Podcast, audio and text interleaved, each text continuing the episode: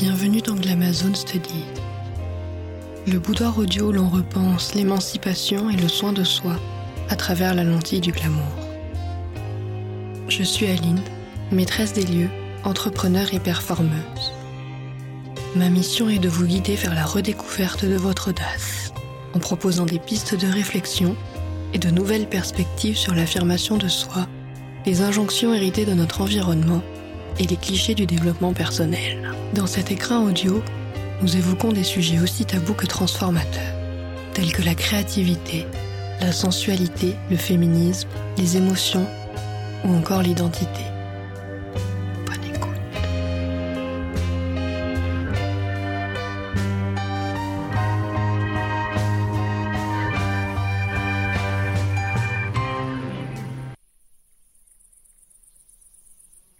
Bienvenue dans le boudoir. Cela faisait longtemps qu'on ne s'était pas retrouvés ici pour discuter et échanger. Aujourd'hui, un petit épisode impromptu, hors série, sans préparation, sans script, sans interview, juste moi et mon micro dans la chaleur euh, d'août. Ça fait longtemps qu'on s'était pas retrouvés ici. Euh, chaque épisode me prend plusieurs heures, beaucoup de travail. Ça fait depuis plusieurs mois que je me dis que je, ne vous ai rien proposé alors que j'ai des interviews au show et des sujets à vous présenter, mais par manque de temps, euh, par manque de, de, disponibilité mentale également, je ne vous ai pas sorti d'épisode. Pour me rattraper, parce que quand même vous me manquez, créer des épisodes, échanger avec vous, lancer le débat sur certains sujets, retrouver ensuite sur Instagram ou vous croiser en vrai, c'est toujours super cool. Du coup, je me suis dit que j'allais faire un épisode qu'on m'a suggéré deux fois en ce début d'année, vous parler un petit peu de, de mon aventure avec le burlesque, de ma découverte du burlesque, de mon histoire personnelle avec le burlesque. Donc il y aura sûrement des E, des longs rattrapages, c'est quelque chose d'assez spontané.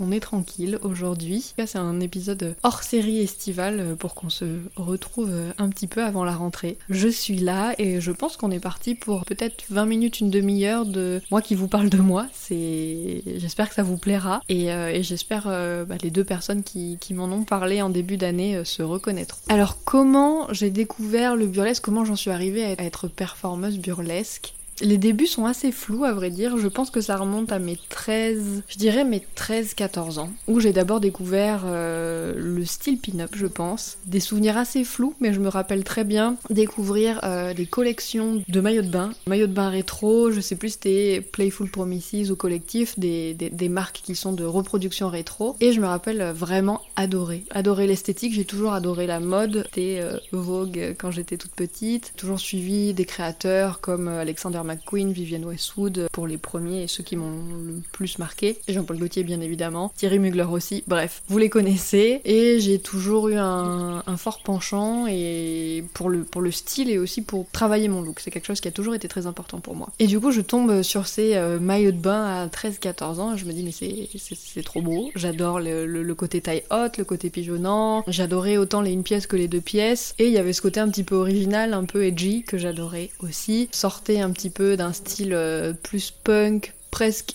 emo, j'allais dire, mais beaucoup plus inspiré du punk des années 70. Et, euh, et là, je, je sais pas, j'embrassais ma féminité peut-être. à côté, j'ai toujours été euh, fascinée par la lingerie, fascinée par les coutures, fascinée par la sensualité que la lingerie dégage. Je, je dirais pas que j'ai un fétiche de la lingerie, je pense pas mais au pire si j'en ai un c'est pas très grave. Mais j'ai toujours adoré la lingerie. Très tôt aussi, euh, j'allais faire du shopping euh, avec euh, mes copines dans la grande ville et j'en profitais toujours pour m'acheter, je me rappelle, les guépières porte-jartel ou des porte-jartel très jeunes avec des bas. J'étais vraiment déjà dans cette esthétique là, ça m'a ça m'a toujours attiré. Je saurais pas vous faire de la psychologie de comptoir de pourquoi, mais il y a ce moment là où j'achète pas mal de lingerie, mais beaucoup d'argent dans la lingerie d'ailleurs. J'achète des choses les plus souvent qui sont importables c'est pas de la lingerie de, tous les jours. Je me rappelle de, certaines robes baby doll aussi euh, en tulle. Voilà, il y a tout ça. Il y a le, les maillots de bain pin-up, la lingerie, les porte-jartelles, le style rétro. Et je pense à un moment, j'ai dû tomber sur la Queen qui a inspiré euh, beaucoup d'entre nous, euh, Dita Von qui est une des artistes burlesques, sinon l'artiste burlesque la plus connue en dehors du, du, cercle burlesque et, des connaisseurs en quelque sorte. Le style rétro, le style pin-up était aussi en vogue, je pense. On devait être au tout début. Et moi, j'entrais petit à petit dans euh,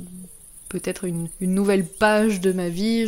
J'étais au lycée, petit à petit j'allais quitter donc le lycée pour aller à la fac et aller à la fac à Clermont-Ferrand qui était la, fac la plus proche où j'ai commencé mes études et aussi j'ai appris à être seule, à me débrouiller et je me découvrais de plus en plus. Et c'était une super période d'exploration. À ce moment-là, euh, dès ma première année de fac, je crois, dès mes 17 ans, il me semble que j'étais mineure à cette époque, j'ai commencé à faire de la photographie en tant que modèle amateur. La photographie en amateur euh, mériterait peut-être un, sujet à elle entière et l'utilisation du terme glamour par les Jean-Michel photographes un peu creepy, un autre épisode entier. Mais donc j'ai eu mon j'ai eu euh, l'expérience avec des super photographes, des photos dont je suis encore très fière aujourd'hui, et aussi plein d'expériences avec des photographes pas fous. À l'époque, j'avais une euh, frange à la Betty Page, j'avais un look très inspiré de Betty Page, bien évidemment.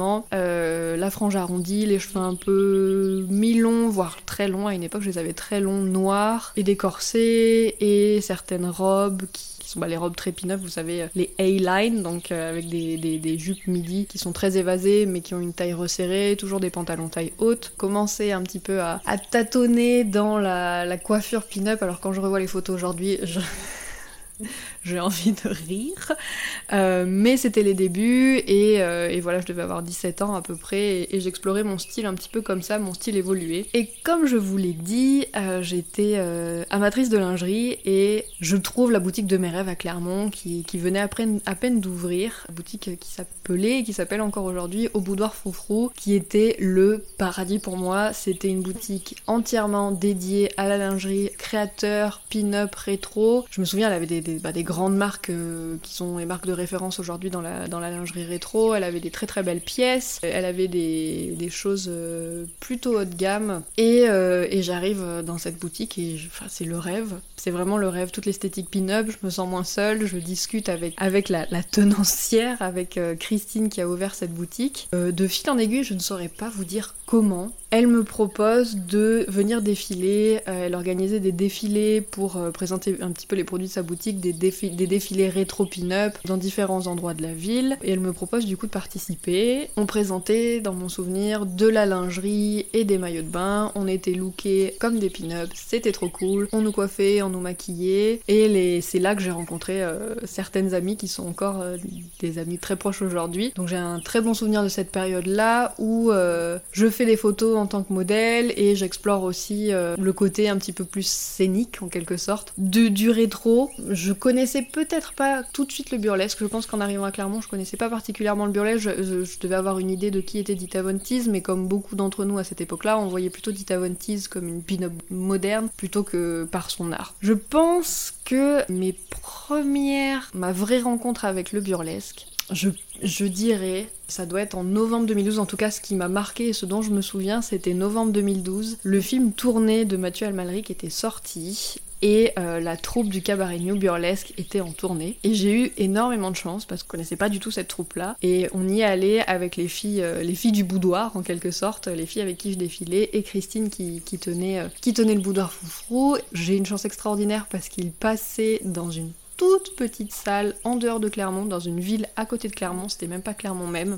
Et j'ai eu, euh, sans me rendre compte de la chance que j'avais, j'ai eu la chance de voir euh, des légendes du, néo-burlesque. Donc si vous avez écouté mon épisode précédent sur l'histoire du burlesque, le néo-burlesque c'est un petit peu le, revival de la fin des années 90, début 2000. Personnes qui ont fait renaître le burlesque de ses cendres en apportant euh, une touche soit plus engagée, soit plus dérisoire. Enfin, écoutez mon épisode, ce sera plus sympa. Et j'ai pu voir sur scène Catherine Par exemple, qui m'a marqué, que j'ai trouvé exceptionnel. Euh, si vous l'avez déjà vu ou si vous avez vu des vidéos de Catherine Delich, c'est impressionnant. Euh, il faut savoir qu'elle a commencé euh, en même temps que Dita Von Teese, elles étaient amies et sont encore amies aujourd'hui. Elles ont monté des, bah, spectacles ensemble. Elles ont monté aussi, bah, par exemple dans le, le, spectacle du verre de Martini qu'on retrouve maintenant partout. Beaucoup de performances burlesques se s'effeuiller et ensuite monter dans un verre de Martini ou un verre de champagne ou un verre de vin même je crois qui existe même un verre de vin, oui, ça existe. Et, euh, et du coup, c'est un, un, gigantesque verre dans lequel elles vont avoir une éponge et, danser dans ce verre. Elle l'a elle donc créé avec, euh, avec Dita Von Teese. Euh, j'ai aussi eu la chance de voir Dirty Martini,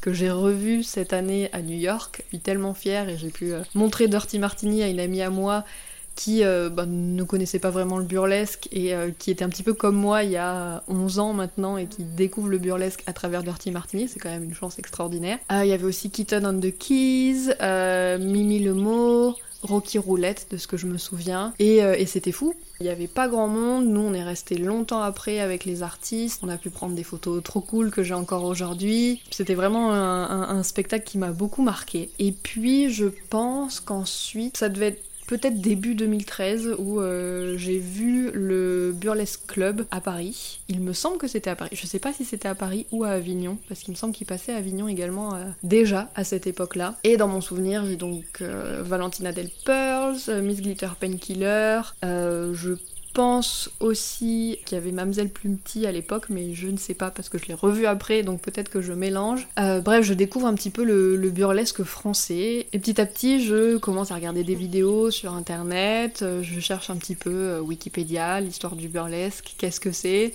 mais toujours un petit peu en background. Moi, je suis plus dans le côté modèle, look pin-up, à regarder des tutos, à apprendre un petit peu sur l'histoire d'Hollywood et être plus dans l'âge d'or d'Hollywood que vraiment dans, le burlesque en lui-même. À partir de 2013, euh, c'est là où il y a une grande période où je vis à l'étranger pendant, presque 6 ans, il me semble. Je vais d'abord en Irlande pendant plusieurs années et je sais que je ne rate aucune occasion d'aller voir du burlesque. J'ai des très très bons souvenirs d'un cabaret, enfin un cabaret qui était plutôt présenté comme un speakeasy à Dublin, euh, qui s'appelait la Liquor's Room, qui n'existe plus malheureusement. Et j'ai vu Vicky Butterfly là-bas et j'ai vu d'autres artistes, c'était extraordinaire dans la ville où j'habitais en Irlande, il n'y avait pas de burlesque, mais après j'ai emménagé à Belfast, donc en Irlande du Nord, et pareil, j'ai un, souvenir fou d'un nouvel an à Belfast où j'avais euh, emmené un garçon qui était magnifique d'ailleurs. Il était très très beau, très très élégant, et je m'étais, on s'était tous les deux mis sur notre 31 pour, euh, pour aller fêter le nouvel an burlesque à Belfast. C'était dans une salle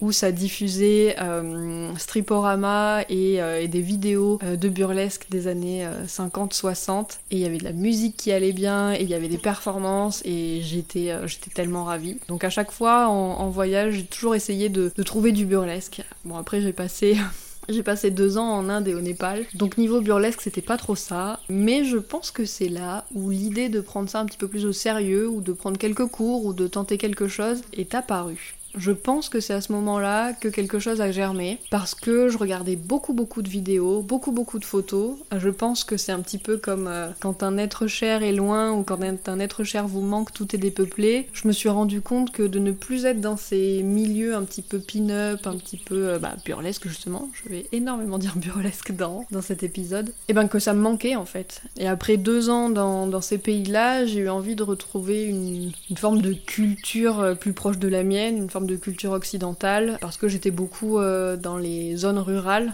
J'étais un petit peu à Delhi de temps en temps, mais sinon j'étais dans les zones rurales, clairement dans l'Himalaya euh, indien et népalais. C'est là où j'ai passé le, plus clair de mon temps. Et à Katmandou, j'avais pas mal d'amis et où je faisais beaucoup la fête. Euh, je sais que je montrais à tout le monde des, vidéos de burlesque. Je me rappelle leur montrer Frankie Fictitious et Medianoche, qui étaient des vidéos que j'ai que je connais par cœur. Et j'avais un énorme coup de cœur pour Aurora Galore aussi. Tous les noms si tous les noms sont, flous, ne vous inquiétez pas, je mettrai quelques noms en description et, euh, si vous les connaissez, je, suis ravie que ça vous ravive peut-être des, souvenirs. Et je me suis dit, j'ai besoin d'argent, j'ai envie de euh, découvrir un autre pays, mais aussi de, tester quoi. Je disais à mes amis euh, népalais que j'avais envie de devenir performeuse burlesque. Et du coup, J'arrive en Australie à Melbourne où je m'inscris à alors je sais plus parce qu'il y a deux grandes maisons à Melbourne, deux grandes deux grandes écoles de burlesque. C'était avec Minsky Malone et c'était c'était la House of Burlesque.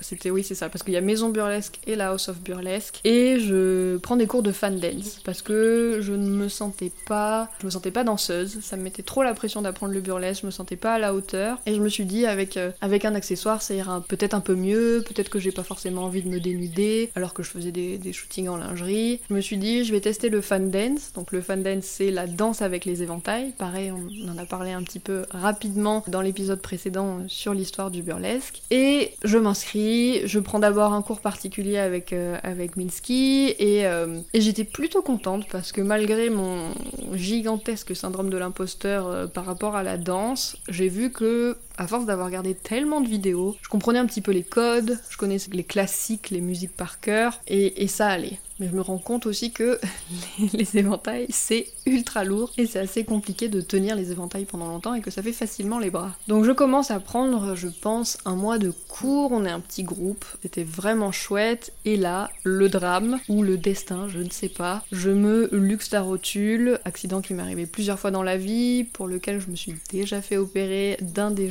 il y a une quinzaine d'années. Ça faisait longtemps que ça ne m'était pas arrivé et c'est relativement grave. Enfin, en tout cas, il y a besoin d'une opération. Donc, je suis dégoûtée. C'est béquilles, c'est euh, kiné, c'est euh, comment. J'ai des millions de radios des, de l'Australie. Qu'est-ce que je fais? Euh, Je reste en Australie parce que je m'étais trouvé euh, un copain là-bas avec qui ça se passait très bien. Et, j'avais un an de visa, donc je me dis, bah ça, ça va pas m'arrêter, je vais continuer à vivre en Australie et on verra ce qui se passe. Je fais plein de jobs de merde d'ailleurs. Je vois Dita Von Teese en tournée avec d'autres artistes, dont Dirty Martini Again, euh, Ginger Valentine qui m'a époustouflée, et en boylesque il y avait... Oh, j'ai oublié son nom, mais je l'adore, je l'adore. Ah bah oui, bah du coup, Jetador, qui était aussi euh, époustouflant. Je trouve ça exceptionnel. J'ai vraiment adoré les performeurs et les performeuses, la prestance de la plupart d'entre eux. Moins enthousiasmée par Dita Von Teese elle-même, mais Là aussi, ça peut être encore un épisode entier. Adorer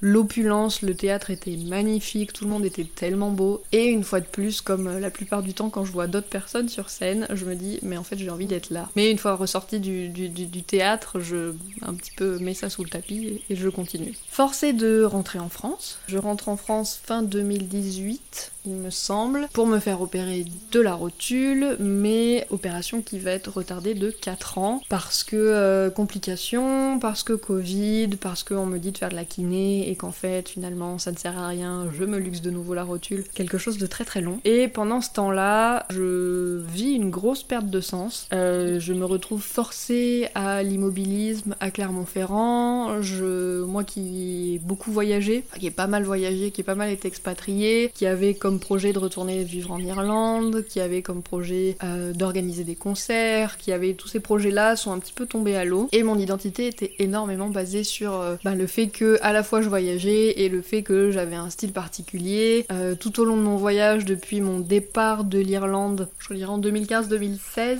depuis ce départ de l'Irlande, j'ai tenu un blog et un Instagram qui s'appelait The Pin Up Abroad, où je parlais à la fois de mes aventures parce, parce que j'ai toujours aimé le médium de l'écriture, j'écris énormément de mon côté, euh, je ne publie quasiment rien, j'écris à la fois des, du journal, des essais personnels, des écrits de voyage et même d'un petit peu de poésie, pas très bonne, mais un petit peu de poésie. Et du coup, j'avais aussi des, photos de voyage et mon identité, ma relation aux gens était, euh, surtout là-dessus. J'étais un petit peu la fille, euh, la fille cool entre guillemets, ou plutôt la fille inspirante qui voyageait. Et je me retrouve à Clermont-Ferrand, dépouillée de tout ça, retour à la case départ, là où vit ma famille, là où j'ai fait mes études. J'avais vraiment l'impression d'un méga retour en arrière, grosse perte de sens, immobilisme physique, immobilisme géographique aussi. Je refais quelques photos un petit peu, mais euh, je me concentre surtout sur euh, lancer mon activité en freelance, lancer ma boîte, euh, pour garder cette illusion, cette impression d'indépendance et me dire, ben quoi qu'il arrive, dès que ça ira mieux, je pourrais partir et je pourrais retourner euh, vivre à l'étranger, retourner dans mon mode de vie nomade. C'était un petit peu l'idée. Faut que je développe ça à fond et profiter de mon temps ici pour que mon entreprise me permette de vivre, ce qui s'est passé assez rapidement. Et j'étais concentrée là-dedans. Et en fait, petit à petit, sans m'en rendre compte, je me suis beaucoup perdue dans les réseaux sociaux, le Covid n'aidant pas. Je me suis pas mal isolée et j'ai commencé à confondre les réseaux sociaux avec la, vraie vie. Et je me suis un petit peu perdue dans euh, une projection de ce que voulaient les réseaux sociaux de moi, ou en tout cas de... Je sais pas. Je sais, saurais pas encore analyser ce qui s'est passé, mais il y avait ce ce truc-là où j'étais influencée un petit peu par les tendances, où je me suis un petit peu perdue dans la spiritualité perchée, un petit peu que j'appelle la spiritualité de la FNAC, très très new age, où rien n'est approfondi, très très dans les pseudosciences. Je me suis un petit peu égarée quelques mois là-dedans. De me rendre compte de cet égarement et, de me rendre compte à quel point je m'étais éloignée de la personne que j'étais fondamentalement depuis des années, ça a été très dur, ça a été un coup dur. Du coup, j'ai décidé de me faire euh, accompagner par une coach, quelqu'un avec qui j'avais déjà travaillé euh, dans le domaine pro et qui est quelqu'un d'exceptionnel, enfin vraiment euh, de très carré, très pro, avec un bon background en psycho. Et en quatre séances, ça a été la claque. On est revenu un petit peu à mes valeurs, à ce qui était important pour moi. Moi qui cherchais un petit peu désespérément ma mission de vie, à essayer de trouver des signes, euh, me connecter à mon intuition et des choses comme ça. En revenant plus simplement et de façon plus pragmatique à mes valeurs, que bah il y avait beaucoup de choses qui étaient importantes pour moi, dont la beauté, la créativité, la sensualité, le côté érotique, l'affirmation de soi, toutes ces choses-là, et en fait, petit à petit, c'est devenu une évidence. Vraiment, je l'ai senti euh, comme une évidence et je me suis dit, mais Aline, euh, ça fait des années que le burlesque est là, ça fait plus de 10 ans que le burlesque est là en background, qu'il te fait vibrer, que tu regardes tout le temps des vidéos, que tu rêves de monter sur scène, mais que tu t'es jamais vraiment dit. Et surtout, dès que tu as l'occasion d'être sur scène, donc euh, à travers les défilés par exemple, les défilés avec le boudoir foufrou se sont terminés, mais nous, avec les filles et un garçon, on a, on a monté notre propre assaut et on faisait euh, des défilés euh, rétro avec une sorte de référence, une éducation à la mode peut-être une éducation à l'histoire de la mode. Donc je continuais les défilés. Je sais que la première occasion, j'enlevais un gant, j'ouvrais un peignoir, je faisais tomber une bretelle. Et à ce moment-là, je me suis dit, mais en fait, c'est tellement évident. Ça a été un peu comme un gros soulagement, même si on parle, on parle simplement d'une forme artistique, mais je me suis dit, c'est évident, en fait, c'est le burlesque. Et j'ai jamais voulu me, me dire que j'en étais capable. Encore aujourd'hui, j'ai le syndrome euh, de l'imposteur, de la personne qui n'a pas fait de danse, donc je vais prendre des cours de danse et travailler ce syndrome de l'imposteur qui sera toujours là, quoi qu'il arrive. Je me suis dit, ok, faut y aller parce que si je ne poursuis pas ça, si je donne pas une chance à, à ce truc-là de se réaliser, je risque de le regretter toute ma vie et d'être à côté de moi-même euh, toute ma vie. Donc, mon opération était prévue pour le 24 janvier 2022 à partir de décembre 2021, j'ai pris un cours particulier à Lyon euh, et, j'ai pu monter sur scène le 13 janvier, donc 10 jours avant de me faire opérer, pour euh, me dire ok c'est bon, t'as fait ta première scène, t'as créé ton numéro, donc entre, euh, entre bah, l'automne 2021, j'ai créé mon premier numéro, j'ai commencé la chorégraphie et puis j'ai demandé un coup de main à quelqu'un qui savait danser, et enfin j'ai, bah, je suis montée sur scène pour ma première scène et, et c'était lancé. Aujourd'hui, je suis contente d'être montée sur scène. Je me suis rendu compte qu'en fait j'ai toujours passé ma vie en backstage, j'ai fait des études dans culture, la promotion de la culture. J'ai toujours été bénévole sur les festivals, j'étais présidente de festivals, j'organisais des concerts quasiment euh, toute ma vie, même très très jeune, j'ai euh, j'étais bénévole avec mon papa sur des, sur des festivals. J'ai fait du booking de groupe en Irlande, j'ai aussi euh, organisé des concerts de punk au Népal. Et en fait, j'ai toujours un petit peu un petit peu été dans les backstage, je le fais encore aujourd'hui avec mon association Sironastra, aidée par par Lolita et Caroline qui sont les, les deux filles avec qui j'ai monté cet assaut à Clermont-Ferrand. Mais aussi aujourd'hui je me rends compte que la scène c'est ce qui me fait vraiment vibrer. J'aime tout ce qu'il y a autour en fait du fait de, de, créer du spectacle, de créer de la magie, de remettre un petit peu des, des paillettes dans les, yeux des gens et surtout de les extraire de cette forme de passivité du quotidien, de cette forme de mondanité dans le sens où tout est gris, il faut faire ci, il faut faire ça, on subit les injonctions. Voilà, leur envoyer un petit peu une parenthèse de magie comme euh, certains peuvent aller euh, le chercher à Disneyland Paris par exemple ou en faisant des randonnées. Et ça me tient énormément à cœur mais c'est au-delà de la surintellectualisation. Quand je suis sur scène, même s'il y a un alter ego avec un nom et, un alias, c'est vraiment le seul moment où euh, je me sens 100% moi-même. Quand je suis sur scène, ben, tout le reste n'a pas vraiment d'importance. Qu'on me demande d'être en tant que femme, en tant que personne d'un certain âge ou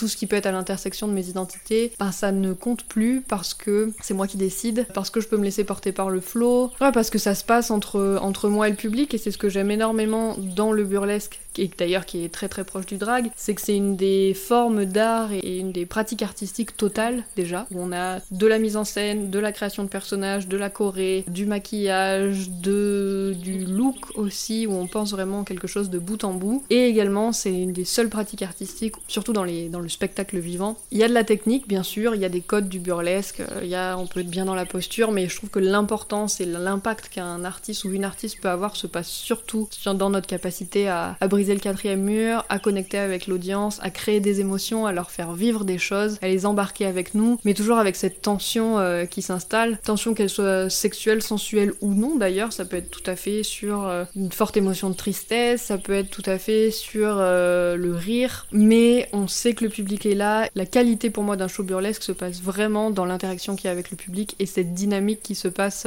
entre les artistes et le public. Et c'est vraiment à ce moment-là où je pense qu'en termes de vulnérabilité et d'authenticité, on est euh, on est complètement dépouillé en fait. En tout cas, le, pour moi, le travail de l'artiste, c'est vraiment d'arriver à se dépouiller à fond et d'être à 100% elle-même ou lui-même sur scène pour pouvoir communiquer ça et revenir un peu tous à notre à notre humanité et revenir à, à, des émotions brutes qu'on n'a pas dans les jeux sociaux, dans les interactions, tous ces codes-là euh, qu'on n'a pas dans la vraie vie de tous les jours parce que même dès qu'on va sortir de scène, on va remettre l'habit de ok, je joue ce rôle-là, il y a cette dynamique de pouvoir-là entre nous. Euh, quand, on est sur, quand on est sur scène, moi je trouve que je l'ai pas et c'est. Ah punaise, j'avais promis que je surintellectualisais pas la chose, mais c'est vraiment le, le, un des rares moments où je me sens 100% euh, moi-même et j'adore en tant que bah, productrice de soirée avec Siron Astra et en tant qu'artiste. Sur mes soirées, je fais MC aussi. Je trouve que c'est très important aussi d'offrir cet espace-là aux autres et d'être euh, dans la communauté du burlesque parce que c'est vraiment de la magie pour les gens et ce que je préfère, c'est c'est voir les gens qui pensaient qu'ils allaient juste voir une, une, fille ou un homme se mettre à nu. Et en fait, non, pas du tout. C'est plus de l'émotion et de la connexion et ils ressortent avec, euh, avec des étoiles plein les yeux euh, comme, euh, comme des enfants. Je pourrais parler des heures de mon lien avec le burlesque et de ma découverte. J'ai d'ailleurs oublié de mentionner aussi à Clermont-Ferrand dans les années 2010 qu'il y avait une troupe de burlesque, euh, ça vient de me revenir, que Galiane Murmure avait fondé, qui donnait des, spectacles dans des bars. Et j'étais allée à quelques, quelques-uns d'entre eux. Et je me souviens par exemple avoir été euh, bah, adorer ces filles-là parce que c'était des filles euh, qui faisaient les, défilés avec nous. Donc une partie d'entre elles ont monté une troupe de burlesque. Par exemple, j'adorais le, charisme de Lola Ventura, Claire, qui ne fait plus de burlesque du tout aujourd'hui, et aussi d'Olivia qui s'appelle Spicy Cherry Wild ou Miss Spicy Cherry qui fait encore du burlesque aujourd'hui et qui fait du cabaret et qui est dans des compagnies. Donc ces filles-là qui étaient plus âgées que moi euh, m'ont pas mal inspiré, j'adorais leur, présence scénique. Et ouais, je pense que c'est important de les mentionner aussi euh, à la fin de cet épisode et de pas, pas les oublier parce que même si aujourd'hui à Clermont-Ferrand le burlesque est réduit, on n'a pas de compagnie et, venez voir mes soirées, il y a eu quelque chose à un moment. Voilà, j'ai fini de vous raconter euh, un petit peu mon histoire avec le burlesque. C'était l'épisode hors sujet de l'été. J'espère que, vous, vous avez su rester au frais dans votre crypte ou dans votre boudoir. J'ai hâte de vous retrouver à la rentrée. J'ai des super interviews de Loretta Banana et de Matamore Okio qui vont bientôt arriver. On reste sur le sujet du burlesque, mais on aura d'autres épisodes qui seront plus larges sur le glamour, l'affirmation de soi, l'érotisme, l'identité qui vont arriver à la fin de l'année. Je vous dis à très bientôt.